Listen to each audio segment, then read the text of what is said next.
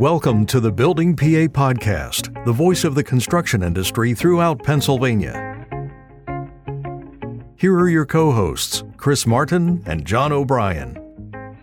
Hello, and welcome to the Building PA Podcast.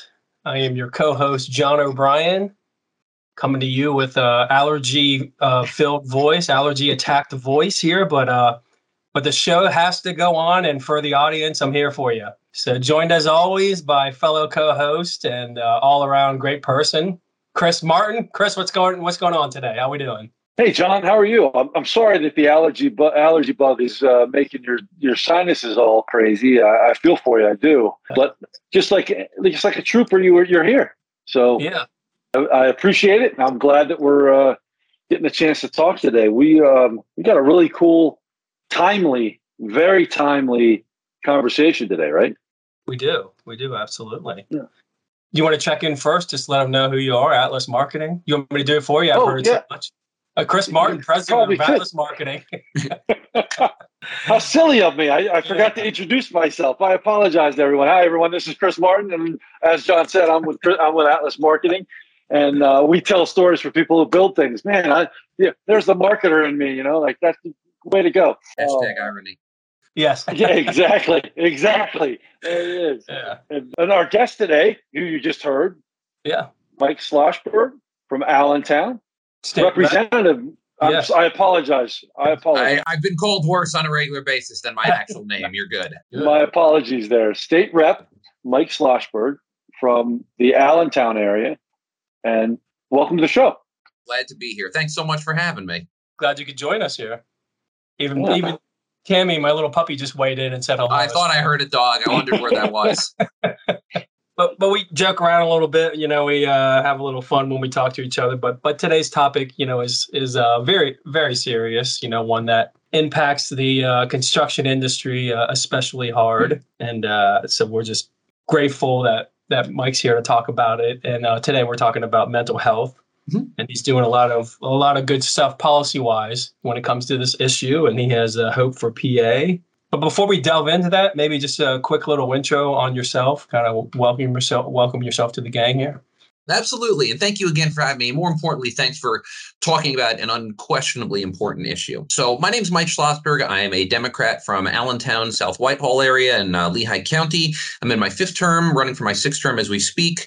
Uh, in addition to being a state representative, I also get to serve as a House Democratic Caucus Administrator, which is a leadership position. So, it gives me an opportunity to talk about some of the issues that are important to me, to my constituents, and my caucus a little bit louder. And certainly, chief among them is mental health. You know, I don't need to talk about how important the issue is. We all knew it before COVID. And since COVID, I think the prominence of the issue of mental health and mental illness has really risen. And it's risen more than any of us really wish it had. I'm involved in mental health for two reasons. The first is obvious it's important to my constituents, it's important to Pennsylvania. One in five Americans actively suffers from some sort of mental illness, one in two will over the course of their life. And those numbers are all dramatically rising as a direct result of COVID. Uh, but the second is personal. It's me. I've had depression and anxiety since is probably since I was a little kid. I struggled with suicidal ideation at various points in my life. And I've tried to talk about myself, which is weird for a politician. You don't do that too much. But I've tried to talk about myself to destigmatize the issue and to try to remind people that, like, look, you know, I, I, I, if someone like me can make it, I promise you can too. And I've tried to use that personal experience not just for stigma purposes, but also to try to make real public policy gains because mental illness is a criminally underfunded area in Pennsylvania. And we have a ton of problems that we've tried to address, especially lately. You know, we actually had some success when it comes to mental illness in the past budget. We put $100 million in for youth based mental health, and we put $100 million in for one time uh, adult behavioral health. And I say one time because it's not recurring revenue. So that's a challenge. One time running is great, but we need recurring revenue that happens year over year if we're ever actually going to do the things that we need to do from a behavioral health perspective, like increase our workforce, create more hospital beds and more spaces, create walk-in crisis centers. So there's there's a lot of need for money right now. Definitely. Yeah. Um. s- since you brought it up, you know, a hundred million. That's that's a lot of money. And speaking on behalf of probably the the general public here, every time during the state budget, all these big enormous numbers get thrown out mm-hmm. there, you know, with bees, you know, your bees and millions, yep. this and this, you know, but what what exactly happens to the money though? I mean, you so and, and that that is a great question and an important question. So, hundred million dollars seems like a not. The actual truth is, it's really not in the context of behavioral health because the needs are well into the billions, and that's money that you need to get back year over year. The 100 million for adult behavioral health is actually particularly interesting because the answer to that question of how will that be used is still being determined. So I came forward in early June with we called it the Hope for PA proposal, which was 100 million dollars in budget revenue that would get used towards a bunch of different mental health initiatives including workforce development, training for law enforcement officers, increasing wages for county employees, things like that. I proposed that plan. And as things often do with the budget process, the response was no, but because the bones of that plan got put into a $100 million appropriation for one time funding, that would the use of which would be determined by a 24 member commission of experts, which included members of the legislature. So I've been involved in this commission process. That has been fascinating. And I have to say, I'm actually really glad we went the commission route rather than my route because I was wrong. I didn't have the commission has been able to develop a much more comprehensive plan that addresses addresses different issues that I missed. So we've had four meetings. They were long meetings. I think we've had like 17 or 18 hours of meetings. And then I've, like many others, had a bunch of side meetings uh, with folks trying to figure out the best way to spend this money. We've got a draft report available, or we have a draft report right now that should be finalized. Once we accept that report and present it to the legislature, we have to appropriate that money. So the report still has to get approved by the state legislature and signed into law by the governor. So we're not we're not there yet, but I do feel reasonably confident about this. You know, when I first first proposed my my hope for PA plan, I, the worst response was, "This is an excellent concept. We need to take a closer look at it." And that was from Republicans who I, quite frankly, don't agree with on quite a few issues, but they acknowledged the severity of the issue. They just had questions about the size of the investment and the specifics in my plan, which I, I can understand. So people know it's an issue. And they know it's an issue because others have gotten much louder about it, and certainly because of COVID. Like COVID really changed the mental health landscape mm-hmm. in a mm-hmm. big way. Yeah, it did. Mike, if I can say this to you too, first off, thank you for taking this initiative, and two, for actually putting yourself as kind of the, the face of this with, with your own personal things. I know I have family members that are that struggle with anxiety and depression, and and um, as as well as so many other people too. Can you tell us a little bit about what this Hope for PA will do specifically for the construction industry? Sure, and that's a great question. And I think one that we have to talk about more often, not just the construction industry, but making sure we localize the conversation about mental health because all too often we have it in a broader sense rather than concentrating on issue on groups of people that are particularly at risk. A large part, I'll use this as an example, a large part of the commission's conversation that we had to, to allocate this $100 million centered around making sure sure we were adequately dealing with the needs of underrepresented communities. Now, that meant two specific things communities of color and rural Pennsylvanians, both of which have higher rates of mental illness and less access to treatment. It is important when we have those conversations about specific groups of communities that you have a credible messenger. I am a white urban suburban legislator. I can't talk credibly the same way that a African American or Hispanic or Indian American or rural Pennsylvanian can. And I think one of the most important things we need to do is make sure that we have spokespeople within each industry and subgroup talking to each industry and hmm. subgroup because I will never be able to connect with somebody that doesn't look like me or act like me the same way that someone else who does can. So from a construction specific perspective, again, the things are still going on right now to try to finalize this plan. But what you're looking at is investments in workforce, in capacity, and in law enforcement.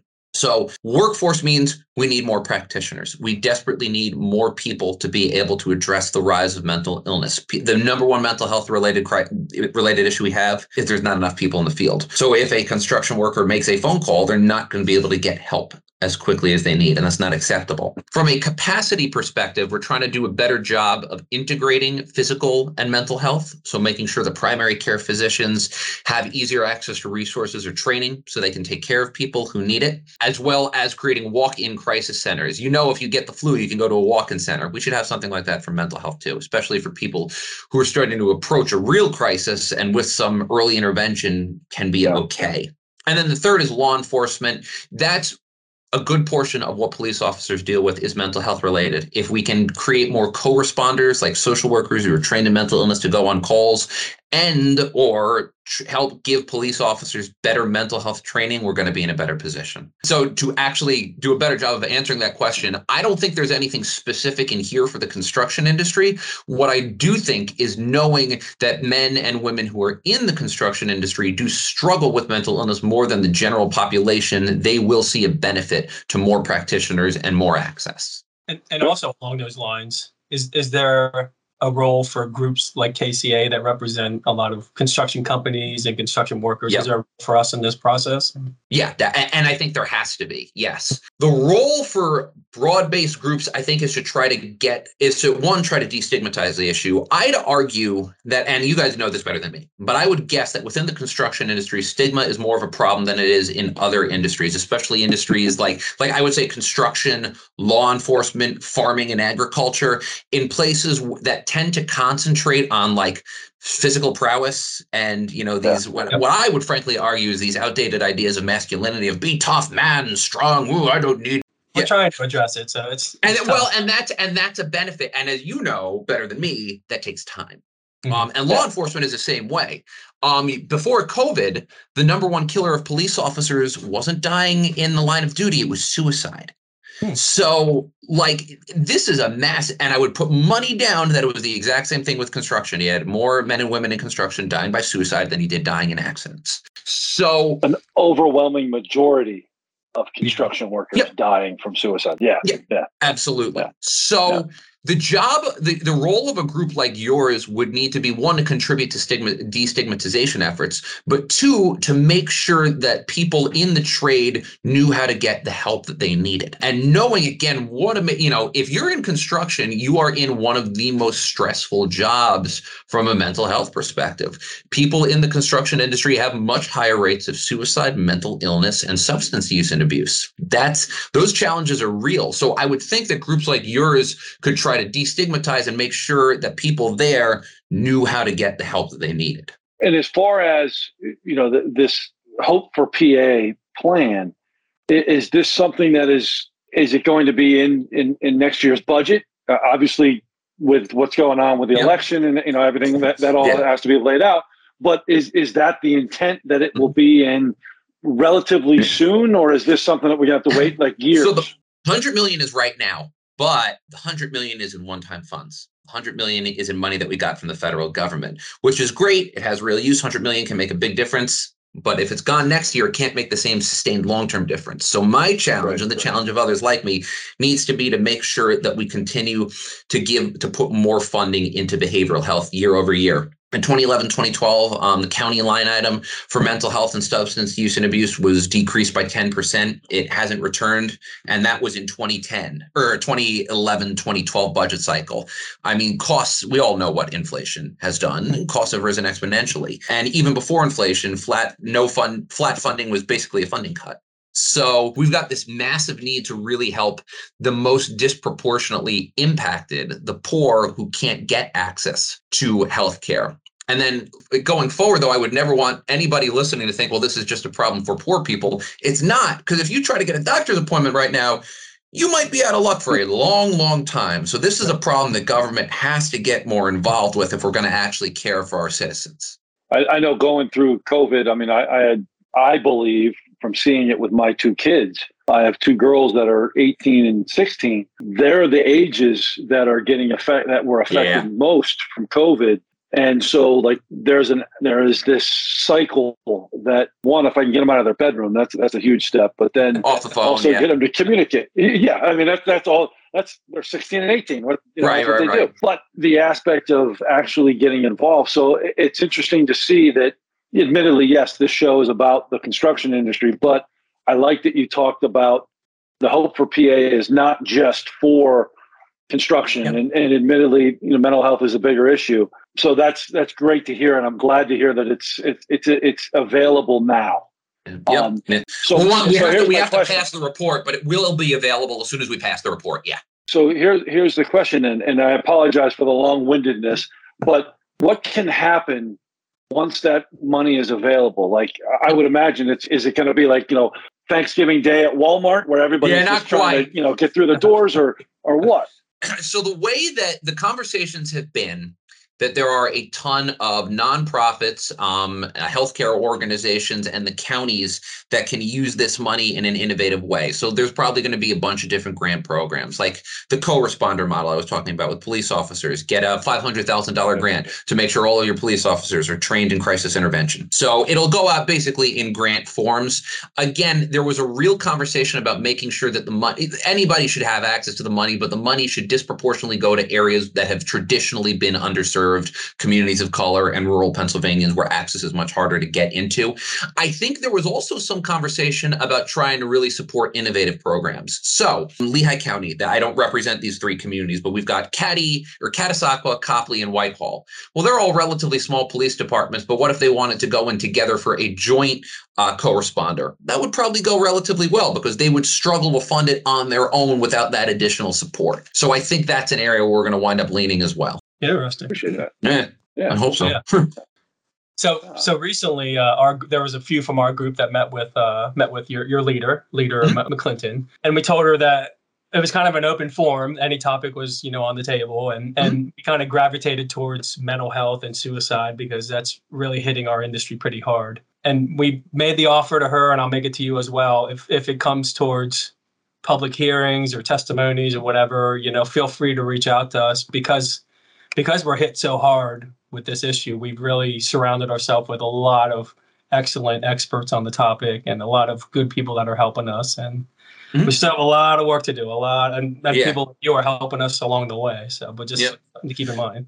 Well, no, and I appreciate that, and that's that's what we're here for. So as things pop up, I will certainly reach out to you folks, and please do the same to me. That's what we need to do as a legislature, and as an elected as elected officials. Excuse me. Yeah, absolutely. No, that's good. That's good. And and I think just having the ability to discuss this. I know we've talked about this on previous episodes, you know, mental health and and how to help people and you know, people on the job site, people at home, wherever. I think just the fact that we're actually having these conversations in theory should bring out opportunities where people are are are getting better. you know, hopefully. And it's a conversation that even as recently as a few years ago, I think was much harder to have. I so when I first started talking about myself, I did it. I, I like I did an op-ed in our local paper. I started talking about my own struggles after the death of Robin Williams, after the death by suicide of Williams, and it was a big deal at the time. And the op-ed wound up getting picked up in like five or six other papers. Wow, he's talking, and uh, which was great. And I was one of many, not going to say celebrities, but people of a slightly elevated stature that were talking about their own mental health after after Williams died by suicide. And what I've definitely seen with my colleagues, and has nothing to do with me, but everything to do with where we are as a society, is they are much more willing to just casually tweet, oh, I had a therapy appointment today. And it's become such a more common, like, you don't have to come out with a big public announcement anymore, which is great. That's what you want. I laugh about it. So we have uh, uh, Izzy Wade Smith, who's probably going to wind up winning a seat out of Lancaster. So I just, as a guy, I'm use Twitter way too much, and I tweeted out, guys, He's you on Twitter, so you should check him out. yeah, there you go.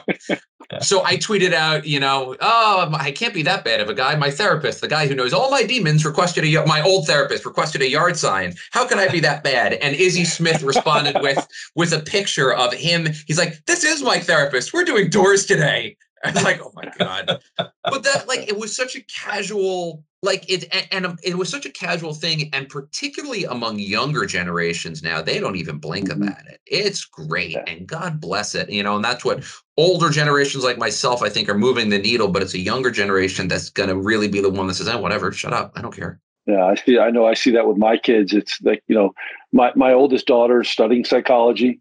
She Mhm. recognizes that she wants to help people. I'm very proud of her for that. But she's also Great. at the very beginning of that journey.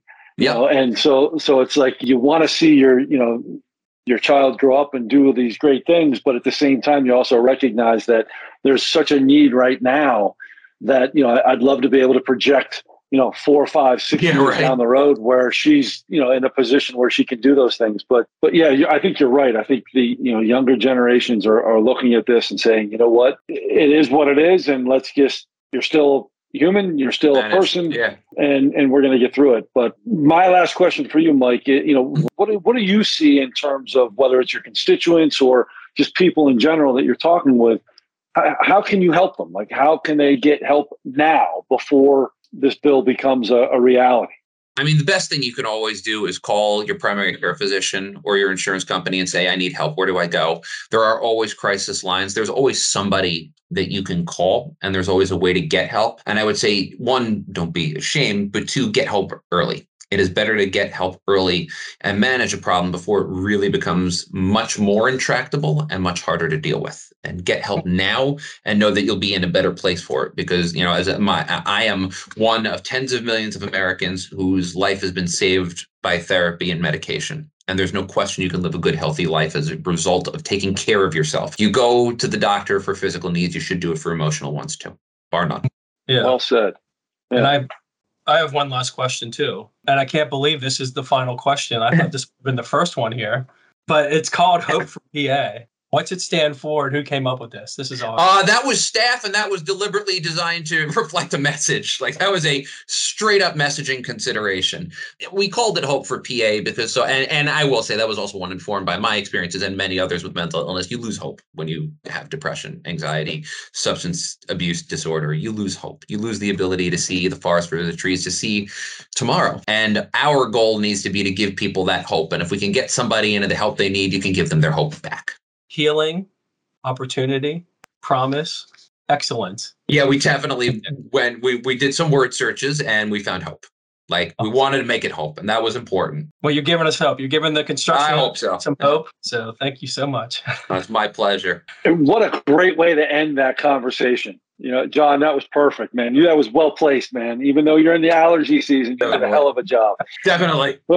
yeah. yeah. Well, Mike, I want to thank you for joining us today and really talking about a, a topic that is obviously near and dear to both our, both John and my hearts, but obviously yours as well. And you know, thank you for taking the lead. And we'll, we'll keep an eye on when Hope for PA is, is is passed and the reports available, and we'll keep everybody updated on on our end. And uh, can't wait to wish you the best when it when it's done. Thank you guys very much. Thanks for the opportunity. I look forward to talking more about this. Thank you for joining the Building PA podcast. To stay up to date, follow us on LinkedIn and Facebook, and visit buildingpapodcast.com to subscribe to upcoming shows. Thanks for listening.